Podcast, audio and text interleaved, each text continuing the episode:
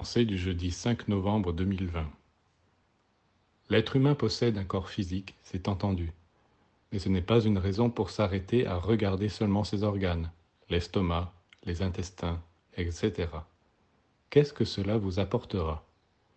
Bien sûr, vous direz que l'estomac, les intestins ne vous intéressent pas, que vous recherchez la beauté chez les êtres, et que cette beauté, on peut la trouver dans le regard, le visage, les mains, etc.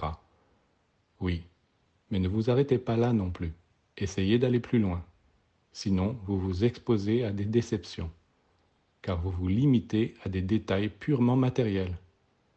Si vous voulez vous sentir sans arrêt inspiré et heureux, tâchez de vous réjouir de la présence et des émanations subtiles de tous les êtres qui vous entourent, en pensant qu'une divinité invisible demeure cachée en eux. Au-delà du corps physique d'un homme ou d'une femme, il y a tout ce qui émane de son âme, de son esprit, et c'est cela le plus important.